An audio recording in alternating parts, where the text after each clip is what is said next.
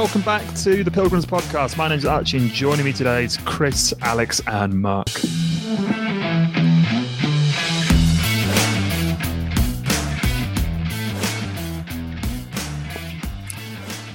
Well, what a game, hey guys. 3 3 at home against Middlesbrough. So much to get our teeth into, but from an attacking point of view, it was um, a game to behold, wasn't it? Absolutely incredible spectacle. Mark, it was um, it turned into a bit of a almost like a Bolton rematch from those years ago against uh, when you know that was pouring down with rain, and the last ten minutes it was tricky. But what a game! What a match, huh? Yeah, great entertainment. I hope the people that were sat in the Mayflower yesterday afternoon are finally dried out. Um, great entertainment, some great goals, in particular from Finn Azaz. What a quality game he had, man of the match for me. Um, yeah, a good point in the end. Um, we're going to unwrap it over the next half hour. Yeah, absolutely. Uh, Alex, something I picked up on is that we've now scored three or more goals at home five times this season, which is quite quite incredible, really. I, I didn't see that coming. I didn't think we'd be scoring three goals as many times as we have, but um, yeah, we're an attacking threat to be scared of, aren't we? Oh yeah, and and uh, and as our season sort of unfolds, you're thinking, well, these teams are all good, but we're we're conceding goals. We haven't quite figured out how to how to stop them going in at the other end. So we might just have to revert to the Kevin Keegan. We'll just try and score more than you approach, which sort of is working. You know, it has worked on occasion. We've got the players to score the goals, and um, I think we're in for quite a season um, in terms of more more and more games like that. Really, where there's going to be goals at both ends. So, I think I said to um, I think I said to you guys yesterday. You know, that's what we're here for. Anybody who is not happy with yesterday's game, well, they can go back and pick a team in League One and and, and watch them stroll past Burton every week at, at mm. a canter. But that is exactly the sort of game that we wanted to win promotion, so we could be part of and take part in, and we certainly played our part. Great game. Yeah, Chris is incredible, isn't it? Only two teams in the championship have scored more goals than Plymouth Argyle. That is a quite staggering statistic. First of all, I'd like to apologise to my son Sam, um, who was playing baseball during yesterday's game. that is very little record. I normally film every at bat and everything. Sorry, Sam. Um, but that to Alex's point, that sums it up.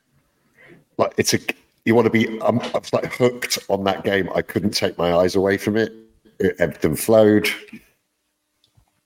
and it was kind of it was it was a great championship game. You know, some really high quality moments. Some like the worst goal kick ever taken. It was. It, it was just it was brilliant. I think I said like it was a great game for the neutral that no neutral will ever watch, which seems a shame. Like this, it's. No. Um, but yeah, and, and to get ahead of it, I think a couple of weeks ago, some was it Tom who's not here to defend himself was saying three points from the four games because they were looking tough. We're already at four. No. So I think you need to look at it in that light as well. There's something to build on here. Yeah, no, absolutely. Unfortunately, Tom's not here to um, defend or attack rather the point gained, and we'll possibly get into that later. But let, look, let's focus on that attacking display first because there's so much, so much positivity there. And Finn Azaz, we gave him some love last week, but boy, what a performance! And that was goal of the season, wasn't it, Mark? Yesterday, it was the goal of the season. Uh, well, that's far for our goal. Was it, was it better than Whittaker's last week? It felt like it. I mean, I for what it's worth, I didn't think it was going in until it kind of hit the back of the net. It was the the curve it had on it. I, it was incredible, incredible effort.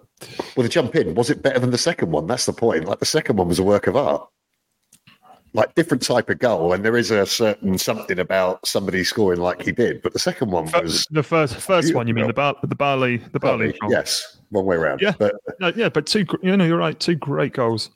He's getting back to his best, if not at, his best. It's it's clear that every with every assist and every goal like that, a few noughts are being put on his price tag. Hopefully, we've already thrashed out a deal with Villa.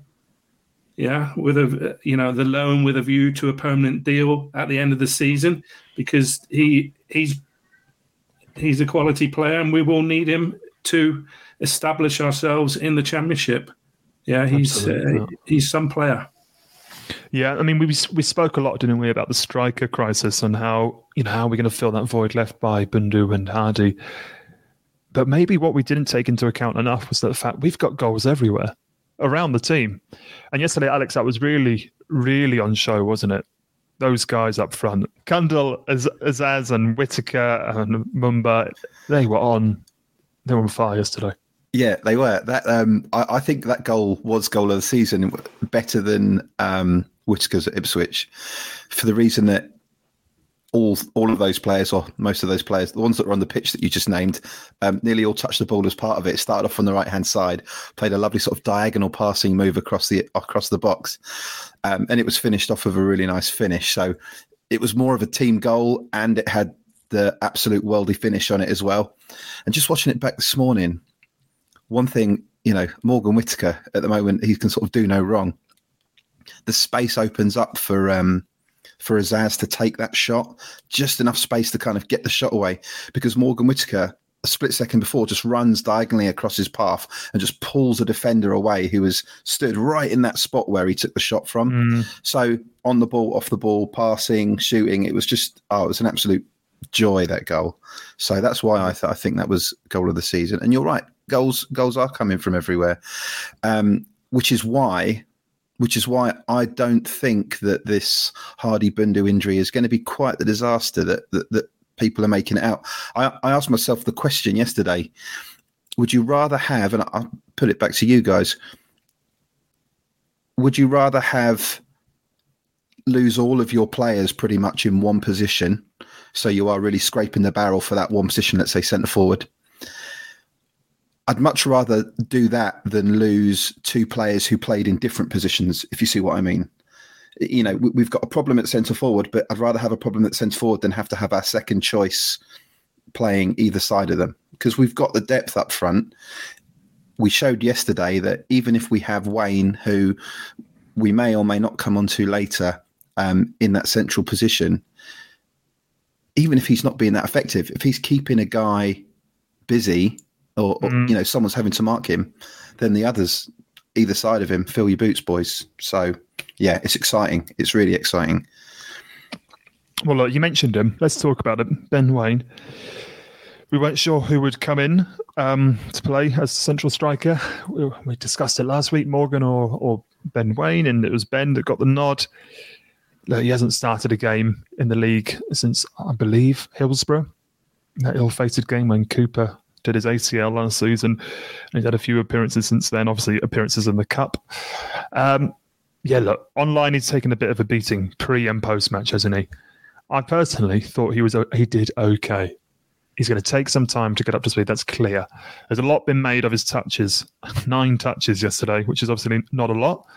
However, by way of comparison, Ryan Hardie against West Brom only got 13. And Alex alluded to it there. Sometimes it's about occupying that space, isn't it? And there's a goal yesterday where Ben Waine had two of the Middlesbrough centre backs occupied. And then uh, Mumba, you know, had the freedom of home park, really, to score the first goal. Mark, what were your thoughts on Ben Waine's um, start? It, you just said it. It was okay. Yeah. It, uh, mm. I think, you know, I think we've made an investment in Ben Waine, whether that's um, potentially three hundred thousand pounds, a third of a Morgan, Morgan Whittaker. Um, I can understand that we want to protect our investment. You know, we don't have money to throw around, so it was felt that we had to play him. Um, I said last week that I'd prefer a different option. I think, you know, going, he was okay. He was okay. You know, I'm not going to he was just okay. I'd like at Leeds to do something different. I don't think he's occup- maybe he's occupying a striker, but we can do better. We've got to play our best team. Um, I'd like to see either Whittaker in a more advanced role or the raw pace of Freddie Issaka because he has mm. that pace. He has something different than Ben. What does Ben Wayne really have to, as an attribute? I'm not so sure. So I understand that we want to protect our investment, but we've always got to be looking. We have to do better than uh, Ben Waine for me. Well, luckily, I mean, Bundu's back, isn't he? After the international break, it looks like it, unless you know something goes horrendously wrong. Bundu's back, so we only got the Leeds game to navigate, and then we've got the international break to um, regroup. And it was interesting what uh, said in his um, presser yesterday regarding Waine. He did okay, especially first half. Didn't have a lot of touches on the ball, but was occupying the centre backs. I thought he did all right. He needs to earn having a run in the side. His training sessions week in, week out need to be top standard. And we have to see that all the time. And we have to see his performancing, performances improving all the time. That to me sounds slightly pointed. Slightly.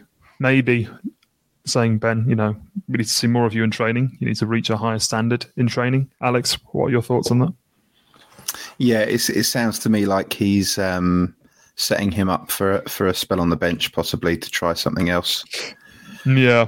I, when we changed it, when he went off, it's it's difficult in the context of a game because the the first 20 minutes and the last 20 minutes of a game are very different things they're very different beasts so it's hard to kind of compare the two but we did look more dangerous again after that after that point kind of after the the third middlesbrough goal we kind of sort of got back into it again and that was largely due to the changes i think.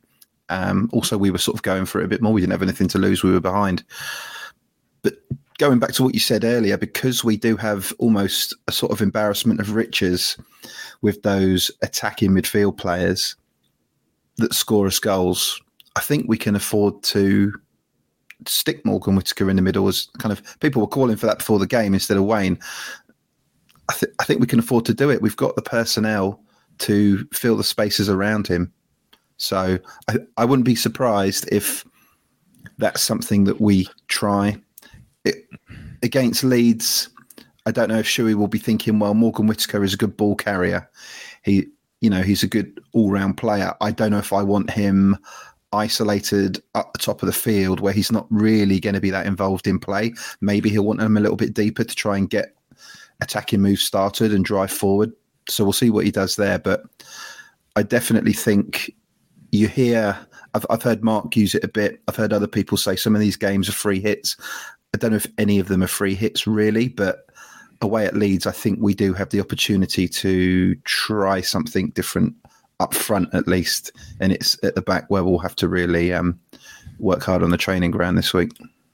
Yeah, well, let's talk about at the back. I think we'll move on to Leeds more in depth in part two, but let's be frank. Yesterday, we've waxed lyrical, attacking, fantastic. At the back, I mean, we've conceded six goals in two games.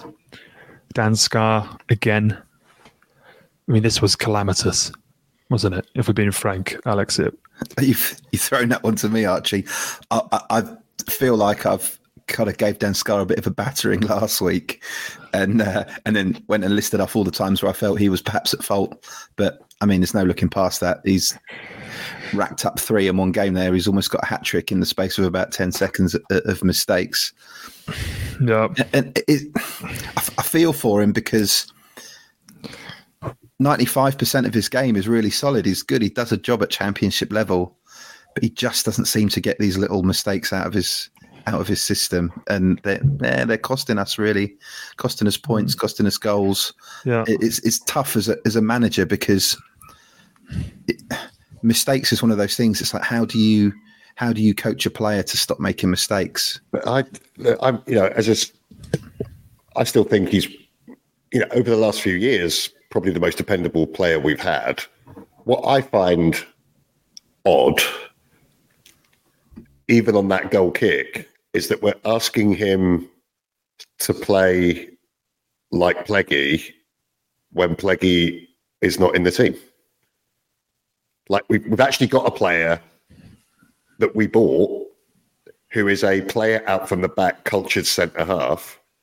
And we've got someone who is basically a very, very good League One kind of what's the word? You know, puts he puts his heart and soul into everything. He puts his head in places where nobody else does. He's brave.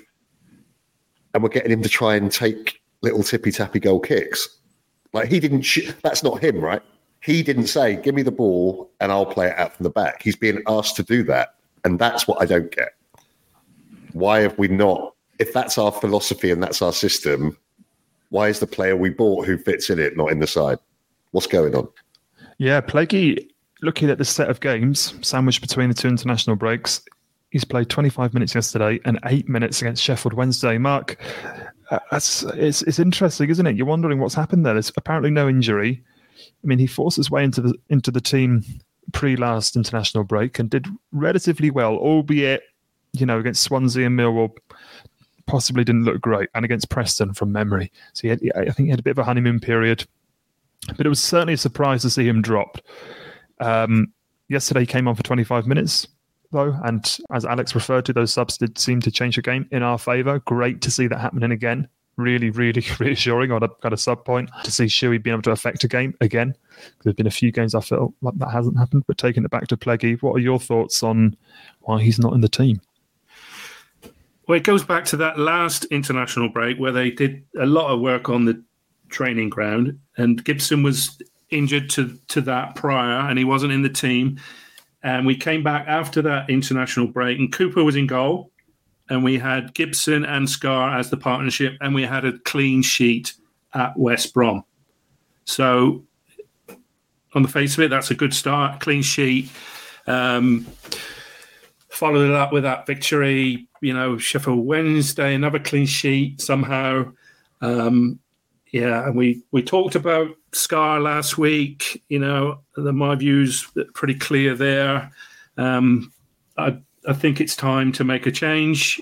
You know, the definition of insanity is doing the same thing over and over again and expecting different results.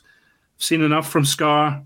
Let's let's get Plaguey in the team. We saw the difference in the last 25 minutes. Um, obviously, it's all to do with systems. You know, we're going to have to work on a system for Leeds.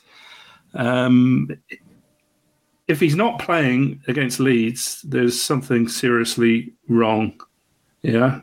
So, um, yeah, let's always look forward. Scarr, he's been a great servant. He was a great, you know, he seems to be a great bloke. We saw the celebrations, you know, in the Barbican. You know, he's he he, he has a real affinity with the fans, but you can't keep on making those sort of mistakes and expecting to be playing the championship.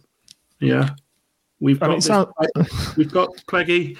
Um, no. Let's try and try and use him. If you if he's not playing at Leeds, there's definitely something up. It sounds like to me then, trying to summarise what you guys have just said there, that you're questioning Shuey's selection yesterday. Is that, that be fair?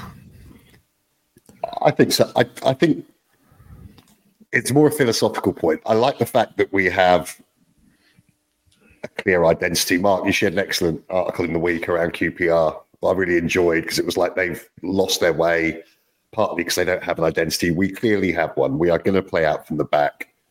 We are going to attack. But the bit that I don't know, and I don't claim to know the answer, is why someone who doesn't fit that system is still in it. Mm. And the only thing I can think, if I'm being positive, is they had a very big six foot three, hard to get you. You know, I can see a logic. Your job is to mark him. And actually, probably didn't do too bad a job of that. But then I'm only going to repeat myself saying, can you sort of yeah. knock this out from the back, play a little triangle, and open up some space? Like, you may as well ask me to do it. Yeah, I mean that moment. That moment was so. There were three phases, and like Alex referred to, in that, those ten seconds, weren't there? It was, yeah. It's you. You wonder how he comes back from that. To be honest, it was that. That there was that. It was that bad. I think the good thing. The good thing is, and again, I'm a big fan of his. I think he will, because I think mm-hmm. if nothing else, maybe we'll be like, "Damn, that's not your job. Don't do that again." But he's been doing it for two years, hasn't he? Like this is not new to him this Which team, job? the system. We've yeah. been, we, ha- we haven't reinvented the you know the tactics over, over. We have slightly new formation, admittedly, in a back four, and maybe that's a point to go down. But you know he hasn't been playing hoofball at home park for two years. But the opposition's much better, right? Yeah. yeah. And if you were, Yeah. I would still, you know, there's a there's a job that he'd do against a strong Premier League team, which is winning balls at, at corners, being in, you know, blocking tackles like he did at West Brom. Like, but you, he's not Pele. No, he's certainly not Pele. There you go. That, that like a pod title, possibly. Um, yeah, you look. Let's touch on him. You mentioned a um, six foot three opposition striker who was nearly ours, Josh Coburn. He looked good, didn't he? He looked good. Uh, would have been great to see him in green. Can someone keep me straight on the stats? I thought I heard this on the commentary yesterday. He's only scored three, and two of them were against us. Like we've got, if you look at it It that way, we've got we've got far better strikers out injured than him. I saw um, I saw some highlights of a Middlesbrough game. Can't remember who they were playing against the other the other day. Um, and he was on the ball. He, he was very unlucky not to score. And I, I imagined he was a kind of big, tall target man, lay the ball off, hold on to it player. And he was abs- he was fitting these shots in from the edge of the box that were just flying just over the bar. And he, he looked great with his feet and um, part of some really intricate passing moves. And I thought, well, I would have been very surprised if we'd have got him. To be honest, uh, that would have been a real coup because he does seem he does seem like a quality player, and it's the cliche of oh, always a, the big guy who's, who's good with his feet. But it would have been a tough one for Shuey going back to his selection there, Archie, because you got a guy who is can play the game in a in a Michael Carrick team who are going to pass the ball and play through phases. But he's also big, so what do you do? You, you know, you put Pleggy in to deal with him in, in a more of a footballing sense, and then he goes and scores a header, and everyone says, "Why? Why isn't Dan Scarr on the pitch? Because that six foot three bloke has just nodded one in with nobody near him." So, I that he's he's a good, well-rounded forward who put Shuey between a rock and a hard place in terms of team selection. I think.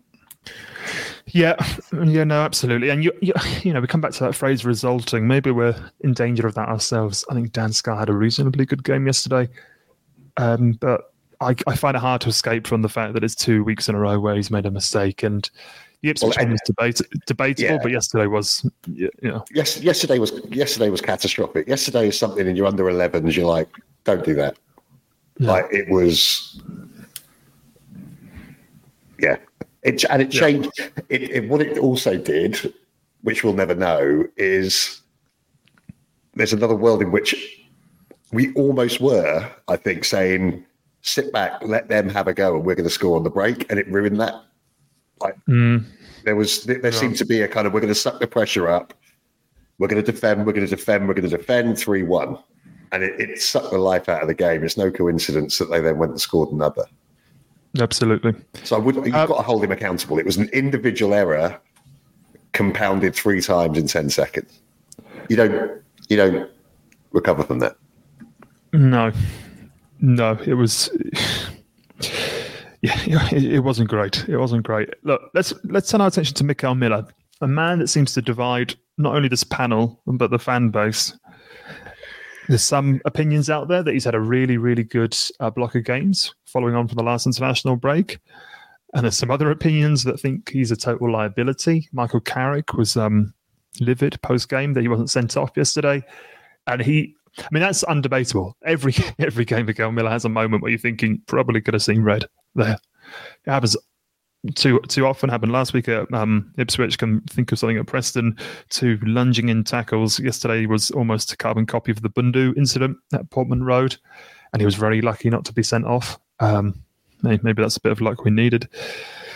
Uh, Mark, what are your thoughts and feelings on Mickel Miller? I said last week it's imperative that he stays fit so that we can judge him. And he's now played two games in a row, which must be a world record for him at, at Plymouth Argyle. Um, he played okay, absolutely okay. I think you know there's a lot of um, you know comments online about his performance. Either he's a world beater or a complete dross. You know, he's somewhere in the middle. He's okay. You know, it's important he stays fit and he can and l- lay down a place, a regular spot in the side. Yeah. We're in danger of hyping him up or really going overboard. You know, always. That's the, the way that it works. He needs to stay fit over a period of months and then we can have the conversation. Two games, He stayed fit. He hasn't got injured. That's great. Let's do more, Mickel. He's also a kind of perfect metaphor for the whole team, isn't he? Like he looks great going forward, has moments of brilliance, also looks a bit ropey every now and then at the back. Like he he is Plymouth Argyle at the moment.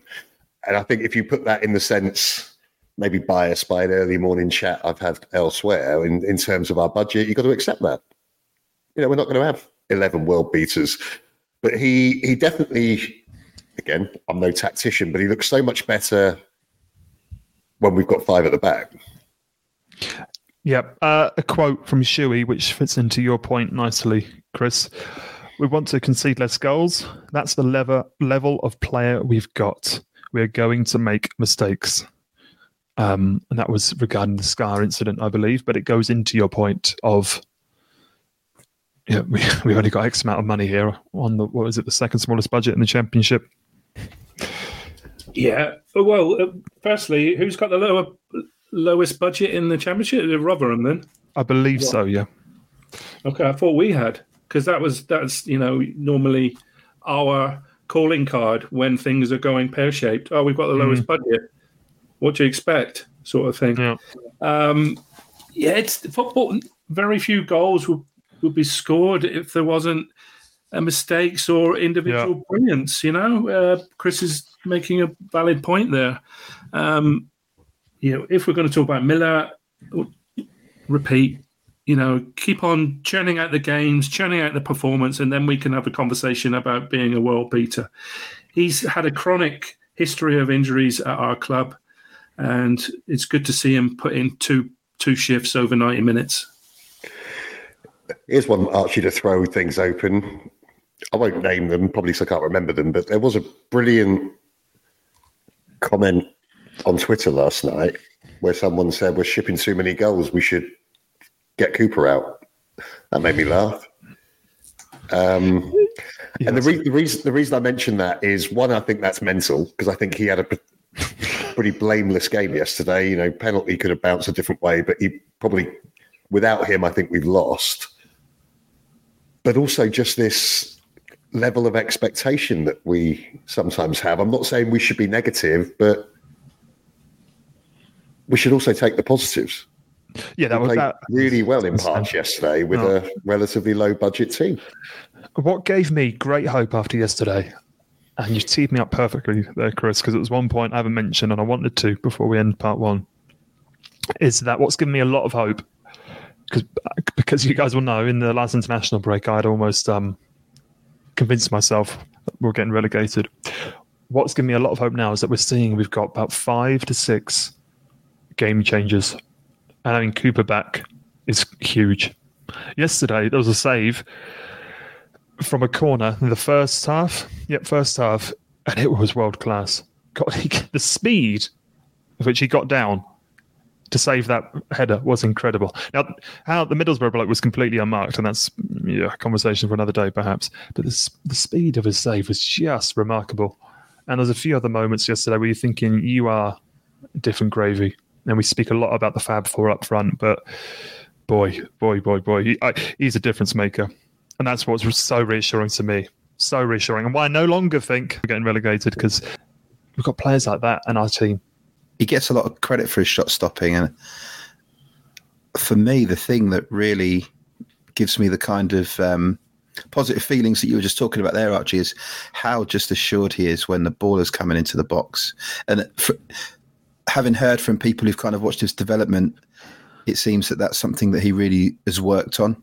Um, but when the ball's up in the air and it's coming in, and you're thinking, "Oh, here we go," and he just comes out and just with complete confidence and calmness catches it, plucks it out the air, and then does one of his trademark overarm bowls out to, to, to a player to get the move started. So his distribution is noticeably better than than Hazard. You can talk about shop stopping and, and goalkeeping, but his distribution is is next level. But it really is just the the confidence he must give the players behind him, whether it's a cross or a shot or a, he's got to come out and stop it with his feet, really does as a defender make a difference. Um, so he has he has made a big difference. He is. I was going back through the games we played. I can't. Uh, the Ipswich goalkeeper had a really good game. To be fair to him, I've not seen anybody this season in goal in this division who I'd take over Mike Cooper. Mark Lovell, that penalty, we've um, given Mike Cooper a lot of praise. It's fairly clear that it was, you know, Dan, Dan Scarr's the man to blame for conceding the penalty. However, Mike, make, Mike Cooper makes a great save. Does he need to do better, or do the Argyle defence need to do better in reclaiming that loose ball? Because it felt like a cheap, cheap goal. Well, Alex or was just, just completely unfortunate that the way the ball was found. Yeah, well, uh, Alex is just waxed lyrical about Michael Cooper, and uh, he is an absolutely amazing goalkeeper. That penalty was, I think, too easy for him. He was trying to he was trying to tap it around the post. I can see what he's trying to do, and somehow the ball spurned out to the completely the opposite direction into the path of Coburn, and he tapped it in. It, you know, goalkeepers don't expect to save penalties, really. Not even Callum Burton. Um, so, yeah, I think Cooper will be looking at that and saying, "Well, that, that didn't work out because he got a really good hand to it, and he was trying to tip it around the post, and it spurned in a, in a really odd direction." Um, the players, you know, you you're taught in training you have to um, when there's a penalty you need to watch for the for, watch for the rebound. We were slow to react. I don't think we would have made any difference, but you know, Coburn was unchallenged to tap that into the into the box, um, which was disappointing um, because Cooper got a really good hand onto it. But I don't think it would have made any ultimate difference, unfortunately. So, yeah, that was just a real crushing blow because at 2 1, we were, you know, we're quite comfortable, really. We were allowing them to have pressure, but I don't, I didn't feel like there was any impending doom. But then uh, Dan Scarr um, had his moment, so unfortunately. But overall, good point. Let's move on to Leeds. While, while we're on goalkeepers, I loved the Middlesbrough goalkeeper jersey kit yesterday. It, every time I saw it at the corner of my eye, I thought it was David Seaman standing in mm. that '90s abomination for England, and it just yeah. brought back some memories. It uh, it was it was a real um, hark back to some of their god awful goalkeeper kits, wonderful god awful goalkeeper kits of the of that era. Let's take a break, and we'll uh, return to talk Leeds and an exciting five year plan.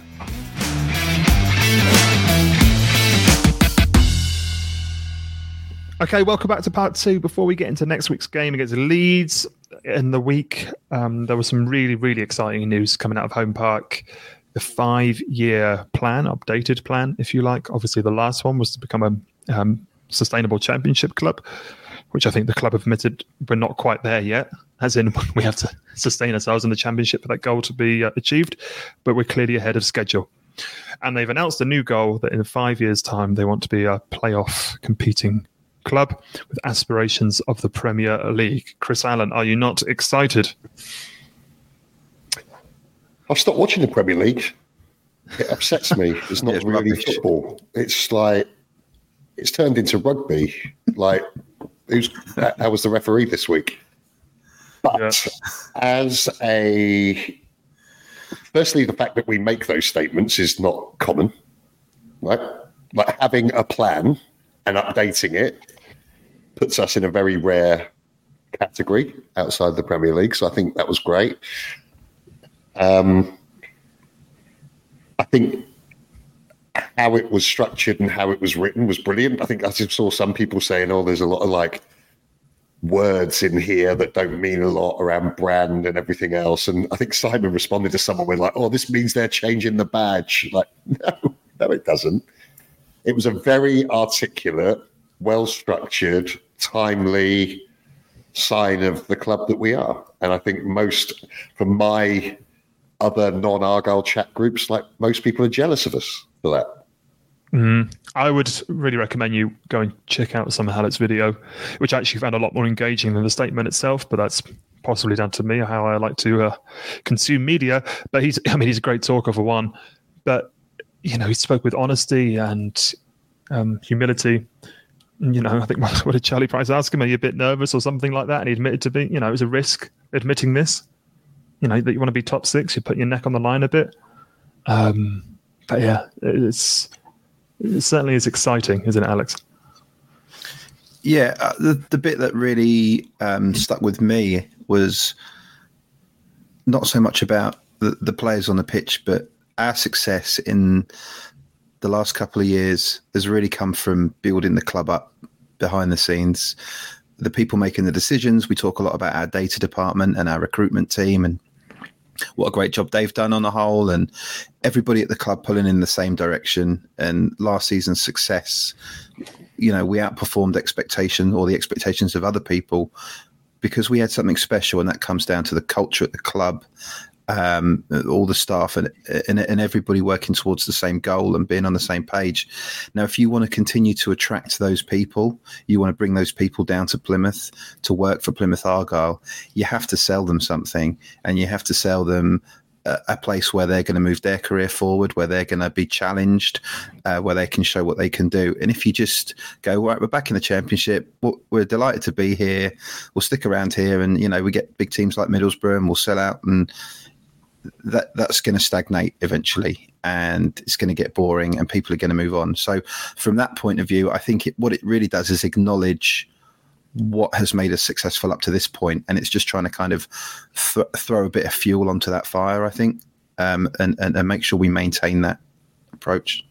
Yeah simon's simon said that his money can only take us so far. So this this is now in place. It's our vision our five year vision to try and attract some added major investment to not only stabilize us in the championship, but maybe have that aspiration to play one day in the in the Premier League, you know, which you have to have this in place to attract the type of people with the serious wedge that we need to do that.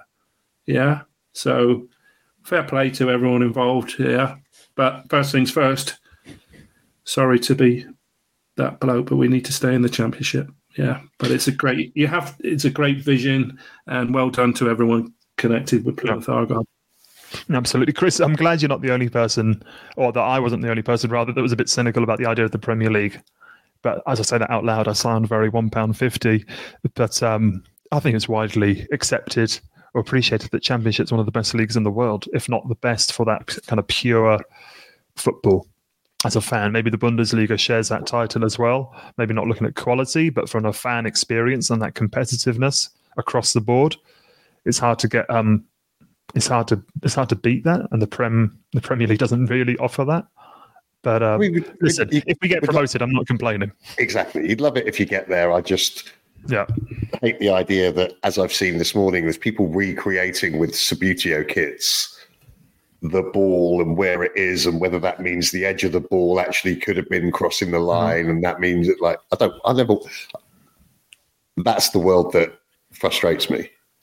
Yeah. Yesterday was yeah. a perfect example of when it's when football's great. Had everything: yeah. weather, great game, mistakes, great goals.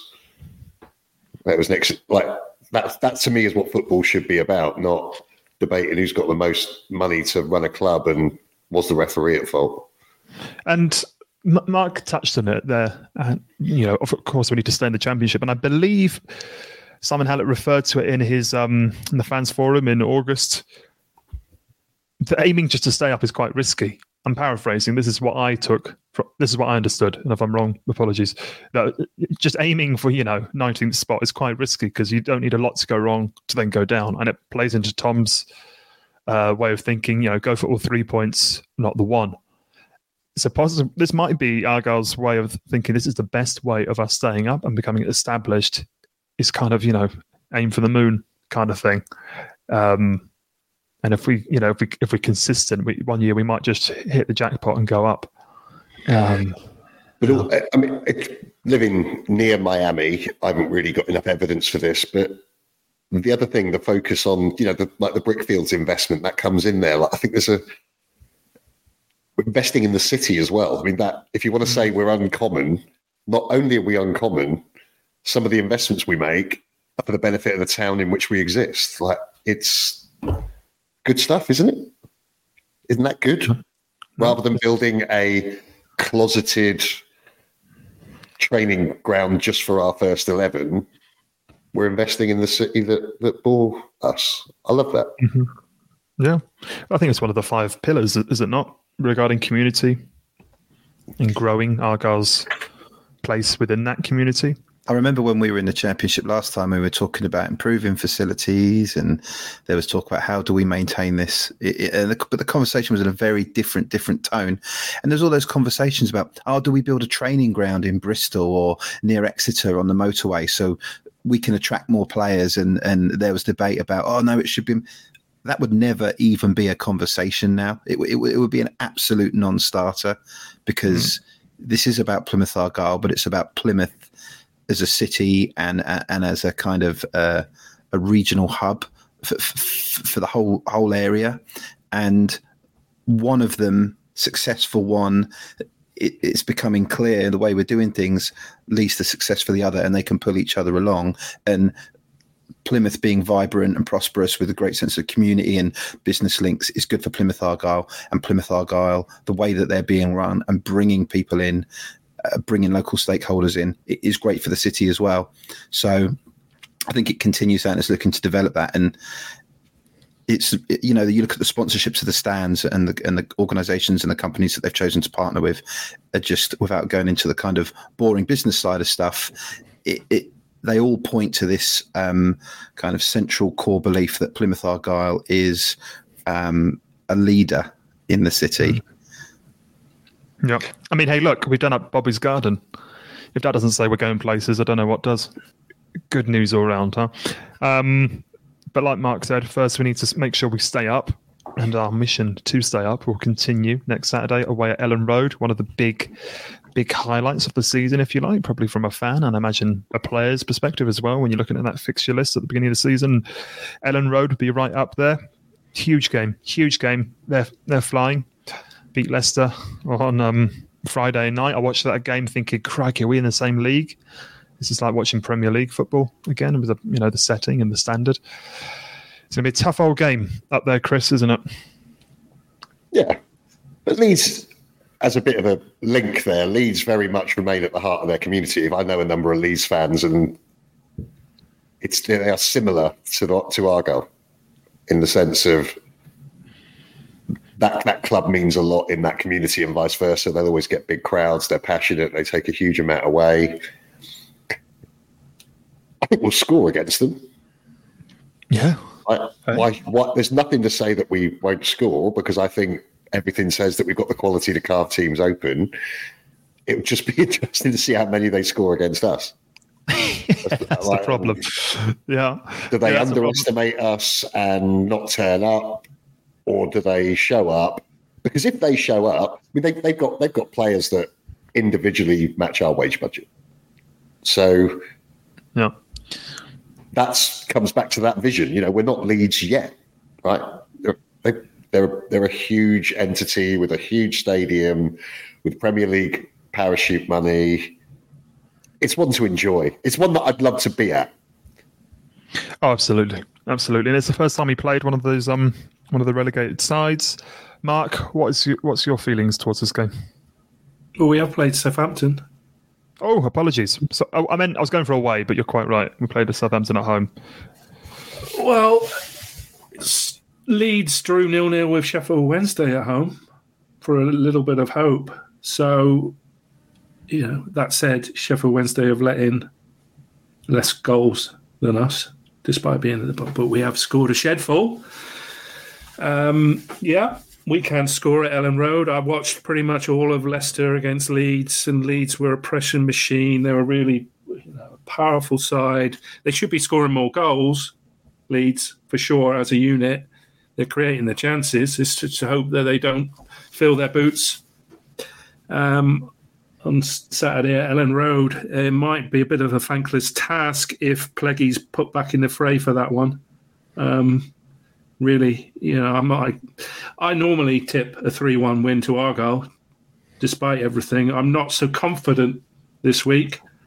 Um, I have to be honest, and uh, really, I, I can't I can't see us getting any, anything from it because I think Leeds are going to be pushing for the top two. You know, I think they'll chase down Ipswich. Um, that said, like I said, it's um, Leeds aren't scoring enough goals, but if they convert a high percentage of their chances, we we could really get turned over. But we went to Ipswich and put in a great shift and only lost three two, so anything's possible. Um, I, I hope um, I've rambled on enough without giving a score prediction. Alex, are, are you holding out much hope? Uh, I think one thing we've shown in all the games we've played so far is that we have been able to compete with everybody we've played against. Southampton gave them a good game. There's been tricky away games that we've gone and played, and we've come away with points, which I will always maintain. Um, and I, again, I know Tom's not here to defend himself, so I can say this, but I'll always defend an away point in the championship for us this season, given the context you're gonna have to treat it, I think, a bit like a sort of a cup game. It's last year we even even with the incredible season we had, we had a tendency to just completely fall apart and ship goals in a, in a few of those absolute horror show games. We we need to be ready for one of them to happen this season. It, it will happen at some point where we concede a lot of goals because that's what we do. We're playing away against a better team, and our main centre forward is out we might just have one of those off days. And this has potential to be one of the times where we just get absolutely rolled over. Um, but who knows? You know, who I, I didn't think yesterday was going to be three three, so we can go there with nothing to lose. Um, I think we can give them a game. I think Meslier's got a, a rick in him always. Um, they put four past Huddersfield, but Huddersfield were absolutely abysmal watching those goals, and they scored a goal from a mistake at the back. So they are. We keep calling them a Premier League team with a Premier League budget. They are, but they're not in the Premier League because they weren't good enough. So there's always a chance. I don't know what Shuey will do. I'm fascinated to see what he'll do, but hey, we go we go there with um, our heads held high from all the games we've played so far this season. We know we've got a performance in us. We've got danger all over the pitch in our attacking unit. I certainly think to flip it around the other way, I would finish by saying Leeds underestimate us at their peril. That feels like a almost perfect place to leave part two. Full of optimism and hope. Chris, you are nodding away Aren't we doing score predictions? Oh yeah. What's yours? I think we'll lose four one. I thought I thought you could come out with something really positive. You're so keen to pipe up. All right, four one. Uh, yeah, but that's all right. It's all good. I like the honesty. I'd rather um, not say mine. Yeah, is it worse? Is it, is it high, we play higher and lower, higher or lower than uh, Chris? Higher. Christ, Alex. Well, I, I mine was possibly higher. I like Chris's four one, and I, I, am absolutely okay with that, provided we don't just kind of make the mistakes. I'd happy to get beaten by a better team away, no problem with that at all. Um, if we can cut the mistakes out, there's also a great chance that we could uh, get a one one. I'll go with that, seeing as these two have, have gone for the uh, the worst case scenarios. Chris, Archie? explain yourself before we? Oh, me. Um, okay, what do I think? I think I'm feeling a lot more positive about Argyle in this set of games. Like I said, I thought I thought we were more likely to go down than not after in the last international break. I'm now feeling a lot better. He's going to say 8 0. 8 0 to what me. what, does that, what does that mean? What does that mean? No, I genuinely do feel so much more optimistic after the last four games. Um, so I'm going to go for a one-one. I'm going to be optimistic. Um, I, look, we are we're going to be people's bogey team. I'm I'm sure of it. We're the we're the division's third highest goal scorers. you know, Leeds. Imagine ever being a Leeds fan. They're gonna, you know, little old Plymouth will come up, and you know, they look at our attacking threat, and then after 20 minutes, there's no goals. It gets a bit nervy. Um, any more cliches I can throw in there? Not We're currently now, but- winning. We're currently winning the Twitter best team we've seen here all season trophy. Yeah. we're top of the Yeah, league for that one. it- that's what really counts. Um, yeah, I'll, I'll side with Alex one-one. We're going to have an amazing moment soon. I mean, we had loads, but we'll have a you know a, like a derby three-two kind of moment. Um, we're bound to have it. You know, we've been playing so well. Uh, yeah, happy with that, Chris. Yeah, and it's, I, I did say that I'd start doing some research on famous things about our up and coming opposition. We shouldn't do it with Leeds. Disproportionate amount of absolute animals of all sorts have been born in Leeds. Um, John Smeaton, John Smeaton, lighthouse inventor, was born in Leeds. So if we're 4 1 down, I'd like the away end to sing a chorus of Thank You for Our Lighthouse. That would be, uh, that would be fitting. um, yeah, you've you've left me speechless there, Chris. Not for the first time. John Smeaton. Who who'd have thought he would get a shout out today on the pod? Um, all right, we'll return in a second to touch on the ball competition, give you a Derek Adams update, and of course, finish off with a quiz. Back in a bit.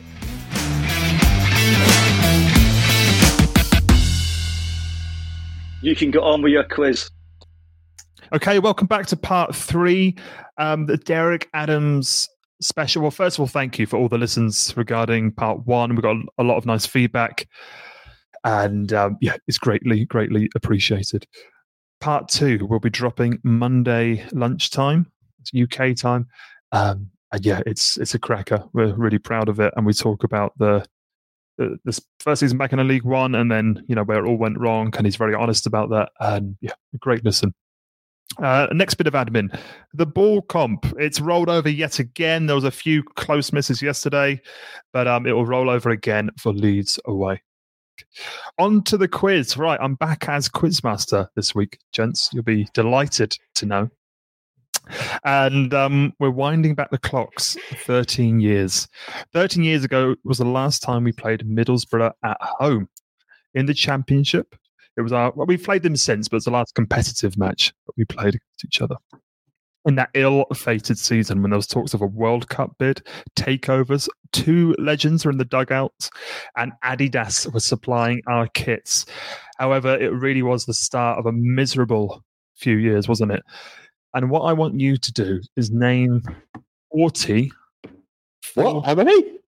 The 40 players from that season. Oh, I think we're actually, I think it's like 38. We're a few shy. Um, the 40 ish players from the 2009 10 season. Was T-Bar playing then?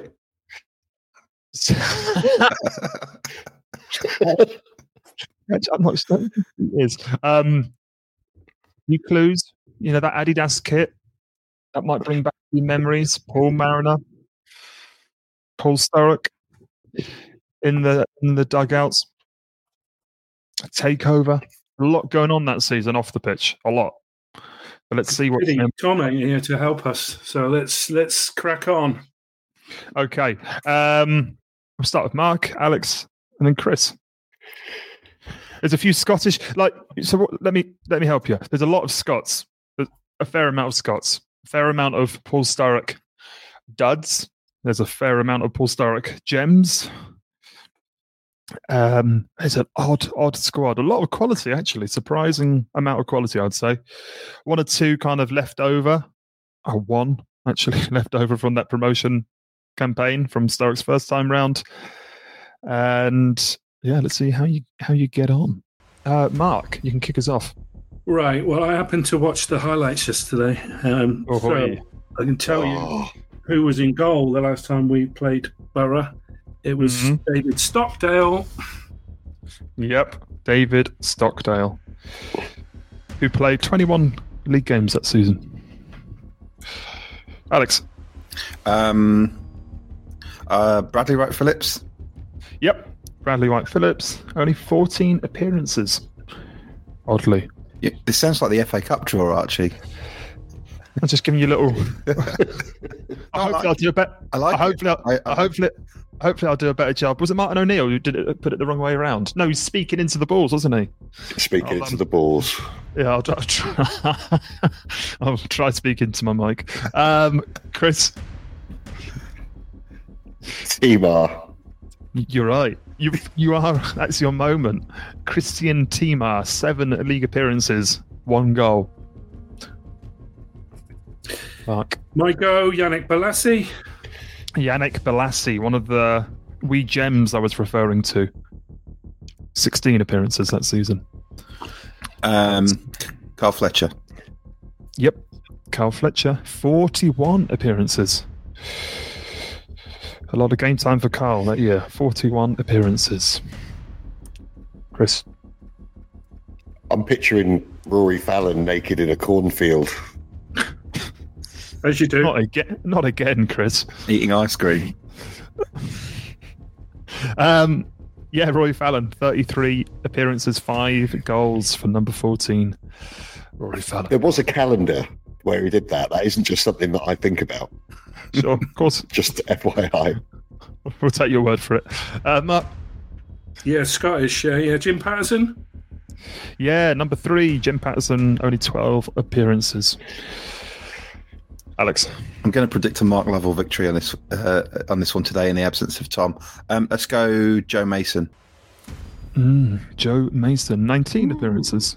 Currently playing in your neck of the woods, roughly speaking. MLS, I believe, still. Canada. Homework for next week's pod. Chris.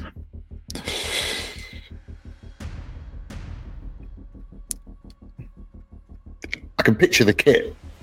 Mm, That helps. nice away kit. I like the away kit that year. Oh, Exact same design, just just I had about 18 on the tip of my tongue then, but you've ruined it. Okay. Um, strikers. There's, there's, there's honestly about, seemingly about 15 strikers. Was MacLean around then? Yes, there you go. Only three appearances. That's what we paid three quarters Really? of a million for. Three appearances that year. So he just got in there. Yeah, I think he. I can picture him a lot in that Puma kit, that plain green Puma kit, which was the year before. Um, but yeah, just three appearances for the. Um, I think it was a transfer record. He just he just got fired as Jeff Cott's manager up at St Johnstone, right? Did he? Did he? Then Carey, yeah, I believe it was the same one. Yeah. Wow. There you go. Mark. Jamie Mackie. Jamie Mackie, 42 appearances, eight goals.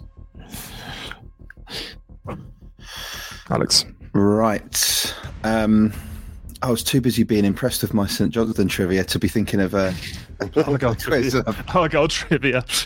landed myself in trouble. If you don't know the answer to that, just uh, tell them something else you know. Um, oh, I absolutely hated that kit. It was awful. Not just because it was a bad season either. the badge. The badge. Um, I think I'm thinking of a different kit. Wasn't it the green one with like the white stripe and the ginsters? Yeah. yeah. Although that describes about 15 years of kits. Was um was Duguid gone by then? Karl Duguid. No, well Didn't done. just- number Didn't number didn't I two. just say it? I'll No, no, you said uh, Fletcher, didn't you? I said Fletcher last time and Duguid this time. didn't I say do good? Did you? Don't think. No, you said MacLean. Oh yeah, I think.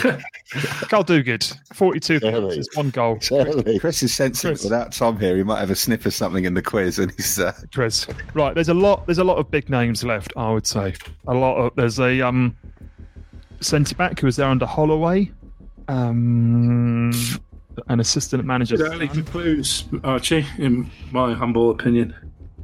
That's what you're getting then. Well, We, we had Larrieu yet. Nope. Romain Larrieu, 25 appearances. Mark. Um, Marcel Seip, then.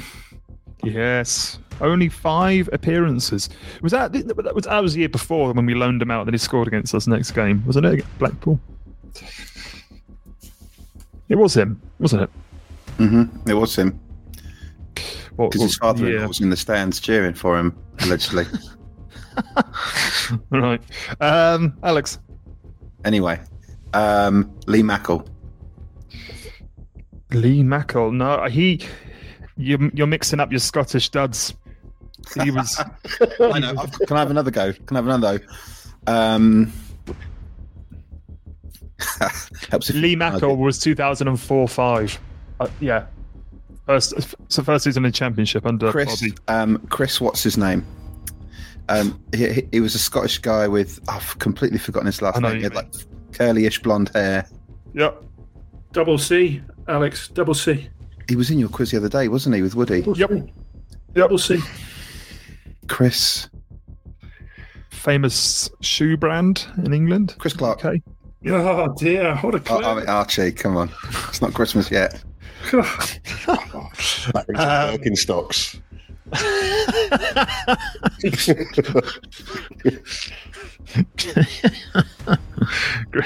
Chris. Um, uh, he was later than that, wasn't he? Belgrave It or was a, before? a No lot one knows. No one earlier. knows. Earlier. Later. Yeah, it was. Lot, lot Yeah, not Belgrade. What? Um, Bolasie. I've said We've it. had. Sorry. Oh, Right. We'll move on. Mark. Uh, Reda Johnson, centre half. Yeah, currently at Dover Athletic, I believe, as a player coach. Oh, hang on. I believe. I believe there's a window to the soul. The Crabble. The Crabble is Dover's home ground for anyone who's Got it. Um, Yep, Reda Johnson. Sorry, I found him. Number 22, 25 appearances. Reda Johnson. Alex. Craig Noone. Yep, just retired. Went on to have a good career after leaving us, as most of these players did, to be honest with you. Chris. Uh, don't know anymore. There's there's two bit there's one, two, three. You're definitely, definitely getting four, five. That's In the, helpful. all right, in the Okay. sense that I'll remember their names. I won't know when they played. Mackie. That was it. no, I'm going to ignore that as an answer. Let, I'll give you some clues. An Icelandic bloke, um, a guy that's currently a club ambassador. You'll see him in Club Argyle, I believe. Oh, Gary Sawyer. Uh, Yeah, yes, this is easy. 20, 29 appearances. Well, Internationals. We've got internationals. We got yeah, I'll just concentrate on your clues that you just gave then, Archie. Árnason, Kári Árnason. yeah. Um, we've got some a striker that was really he was god awful, um, and he went to play for them up the road. Scottish, um, not a lawyer, but something similar from Ireland. Um, an Austrian international. Um, yeah, the rest are the rest are hard after that. Oh, one one that was player of the season and never returned the trophy, apparently, allegedly. There you go. There's lots. I've given you there. Um, Seamus O'Barrister. no, that's that's a yellow card. That's a definite yellow for Uh, Alex. you, Uh, you said close to a law- lawyer in Irish. That's the best I could come up with. Um, That'll get, edit, that'll get edited out like thingy McBagpipes. Um, oh, Tom, when's Tom back?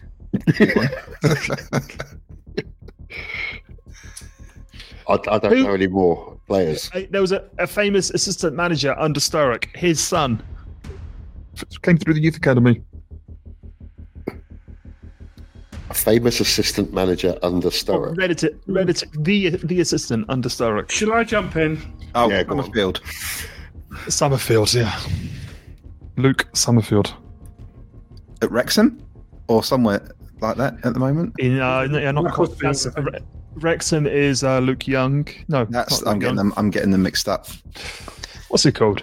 Anyway, Let's stick to, stick to Argyle. Mark, we've got about of the year was we're halfway yeah, through. with Zimbabwean uh, Bhasera.